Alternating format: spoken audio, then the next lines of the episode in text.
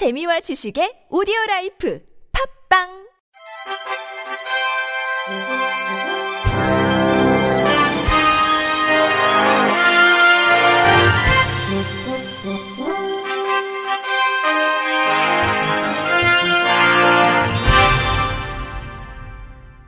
청취자 여러분 안녕하십니까? 시월 십일 목요일 케이비에스 뉴스입니다.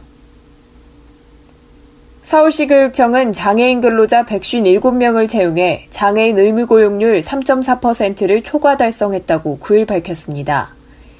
직무는 시설관리보조원 사십칠 명과 미화원 백십 명입니다.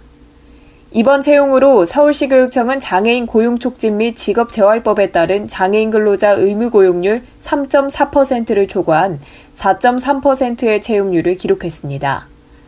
근로조건은 일일 네 시간, 주 이십 시간 기본근무로 임금은 서울시교육청 생활임금조례에 의해 시간당 만 삼백 원을 지급받습니다. 근무시간은 시월부터 이천이십년 이월까지 오 개월이며 이후 기관별 근무평가로 재계약이 가능합니다. 서울시 교육청 측은 장애인에게 적합한 양질의 일자리를 마련하고 장애인을 고용하기 위해 적극적으로 노력하겠다고 밝혔습니다. 대전의 교통약자 이동편의 수준이 전국 여덟 개 특별시와 광역시 중 육 위를 차지한 것으로 나타나 이를 개선하기 위한 적극적인 행정이 요구됩니다. 바른미래당 주승용 의원은 그저께 진행된 국회 국토교통위원회의 대전광역시 세종특별자치시에 대한 국정감사에서 대전시에는 교통약자를 위한 특별교통수단이 부족해 보행환경과 이동편의시설 개선이 시급하다고 지적했습니다. 주 의원이 이날 공개한 자료에 따르면 대전시는 이천십칠년 국토교통부가 실시한 교통약자 이동편의 실태조사에서 여덟 개 특별시와 광역시 중 육 위에 머물렀습니다. 대전시는 특별교통수단 보급률과 고령자와 어린이의 안전수치에서 최하위 점수를 받았으며 특별교통수단 이용률은 칠 위, 보행자 안전도는 육 위였습니다. 다만 교통복지행정에서는 일 위를 차지했습니다. 주 의원은 대전시가 교통약자가 살기 힘든 도시가 되는 것 아닌지 우려된다며 대전시는 보행환경과 이동편의시설을 개선해 사람 중심의 교통체계를 마련할 필요가 있다고 주문했습니다. 경상북도 시각장애인복지관 개관 십 주년 기념식이 그저께 포항 남구 대도동 복지관층 다목적실에서 진행됐습니다. 기념식은 개관을 축하하는 식전 공연과 함께 연역별 사업 소개 및 영상 상영, 표창패 전달, 백미 전달식 순으로 진행됐습니다. 경상북도 시각장애인복지관은 시각장애인의 삶을 비추는 최고의 복지관이라는 희망찬 슬로건을 내걸고 지난 십 년 동안 경북 도내 시각장애인의 권익 향상과 복지 증진을 위해 기여해왔습니다. 교육 재활사업, 사회심리 재활사업, 직업 재활사업, 스포츠 및 여가활동사업, 사례관리사업 등 시각장애인의 복지 욕구에 맞춘 다양한 사업을 전개했습니다. 그 결과 이천십팔년 사회복지시설평가 장애인복지관 부문 최우수 기관으로 선정되기도 했습니다. 한편 김일근 회장은 이번 기념식에서 태풍 미탁으로 인해 피해받은 지역 주민을 돕기 위해 포항시에 오백이십오만 원 상당 백미 십 킬로그램 백오십 포를 후원했습니다. 경기도 안산시 장애인복지관은 지난달 이십일 사람과 소통과 업무 협약을 맺고 에이에이씨 마을 만들기 사업을 시작했다고 밝혔습니다. 보완대체 의사소통 에이에이씨란 대화하는 데 어려움이 있는 사람들이 말을 보완하거나 대체하는 모든 방법을 의미하며 장애인뿐 아니라 한글을 모르는 외국인, 어린이, 어르신 등 많은 사람들이 이용하기 쉽도록 간편하게 제작돼 있습니다. 복지관은 사업 준비를 위해 에이에이씨 학습 모임을 조직했으며 마포구 성산일동 에이에이씨 마을 탐방을 통해 안산 지역 내 보급 방안을 모색했습니다. 이후 단원고 원초론의 파리바게트, 프라임마트, 뚠뚠이 김밥의 의사소통 도움 그림판을 비치해 첫 에이에이씨 존을 설치했습니다. 안산시 장애인복지관 관계자는 공공기관, 식당, 병원, 약국, 카페 등 지역사회 내에서 에이에이씨를 활용한 의사소통이 가능한 곳을 확대하고자 한다고 밝혔습니다. 서울 양천구 장애인권교육센터는 발달장애인 인권연극 빨주노초 파남보연을 오늘과 내일 이틀간 삼 회에 걸쳐 공연한다고 밝혔습니다. 올해 처음으로 열리는 발달장애인 인권연극 빨주노초 파남보연은 발달장애인의 세상사를 이야기를 색으로 표현하는 작품으로 발달장애인들이 겪은 인권차별, 배제 사례를 연극으로 재구성했습니다.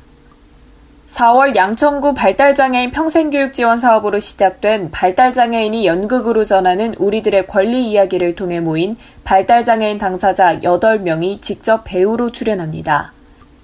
이들은 이십오 회에 걸쳐 대본 작성과 연극 연습을 했습니다.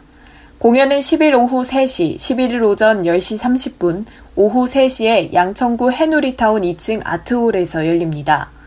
사전에 신청받은 관내 유관기관 발달장애인과 가족, 관계자 등 육십여 명이 관람할 예정입니다. 신현주 양천구 장애인인권교육센터장은 본 공연을 통해 각각의 색이 모여 만들어지는 무지개처럼 서로의 다름이 우리의 같음으로 닿을 수 있길 바란다고 밝혔습니다.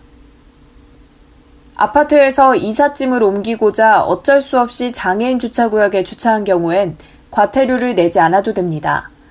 보건복지부는 이 같은 내용의 장애인 전용 주차구역에 대한 과태료 부과 및 단속 기준과 주차방해 행위 단속 지침을 마련해 시행하고 있다고 밝혔습니다.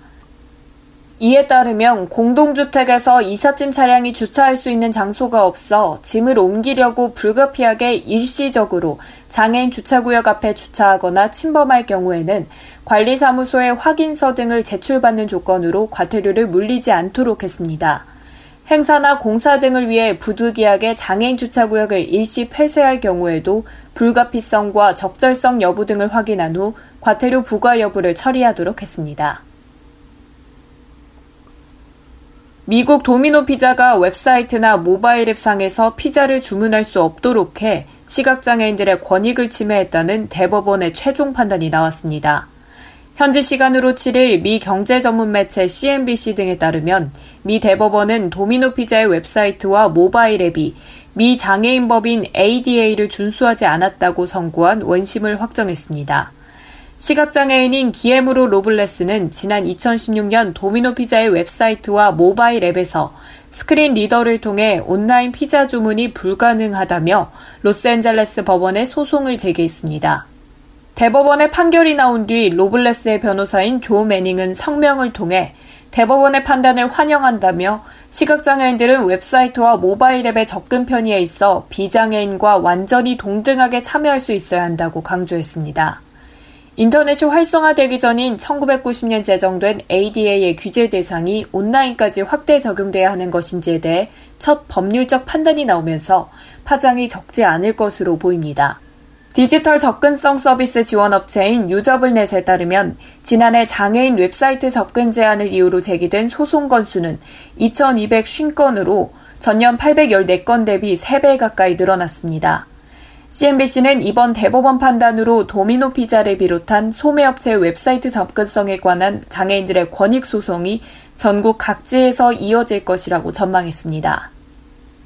끝으로 날씨입니다. 네, 오늘 하루 아침과 밤의 일교차가 십 도 이상 벌어지면서 쌀쌀한 날씨를 보였는데요. 내일도 일교차가 크게 벌어지겠습니다. 건강관리에 주의하셔야겠는데요. 현재 십구 호 태풍 하기비스가 일요일 새벽쯤 일본 도쿄에 상륙할 것으로 전망됩니다. 우리나라는 태풍의 간접 영향으로 내일 오후부터 모레까지 제주와 남해안, 동해안에 초속 십오 미터 안팎의 강풍이 불겠고요. 제주와 남해상, 동해상에는 물결이 최고 오 미터까지 높게 일겠습니다. 당분간 내륙은 맑고 일교차가 큰 가을 날씨 계속되겠습니다. 다만 내일과 모레 동풍의 영향을 받는 동해안 지역에는 비 소식이 있으니까요. 참고하시기 바랍니다. 날씨였습니다. 이상으로 시월 십일 목요일 케이비에스 뉴스를 마칩니다. 지금까지 제작의 안재영, 진행의 최유선이었습니다. 고맙습니다. 케이비에스